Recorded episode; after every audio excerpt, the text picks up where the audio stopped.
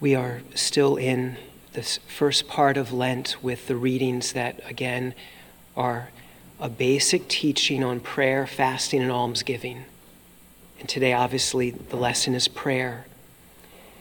Jesus doesn't want us focused on just the external words when we pray.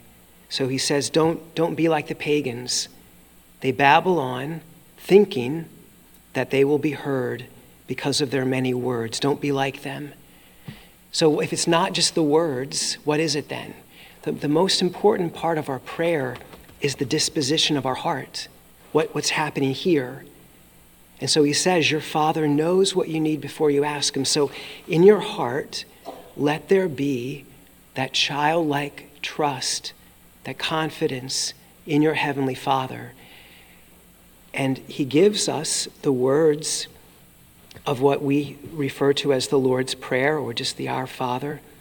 But again, it's not just the words. If this is only words, we're no different than the pagans, right? And it's easy for us, I think, to mistakenly think when Jesus says, this is how you are to pray, we often think, oh, okay, well, it's just saying these words. But it's not. The words that he teaches us are meant to help us know, Lord, what's supposed to be going on in my heart? The words point to a childlike disposition of heart. And as we're in these early days of Lent, let's ask the Lord for that grace to get back literally to the heart of prayer, which is our heart. That it not be just the words. My goodness, it is so easy. Like you can crank out Our Fathers and Hail Marys out of memory with your heart not even being connected to it. We all know that. It happens here at Mass. We pray the Lord's Prayer together, but we can just tear through it and our mind can be elsewhere.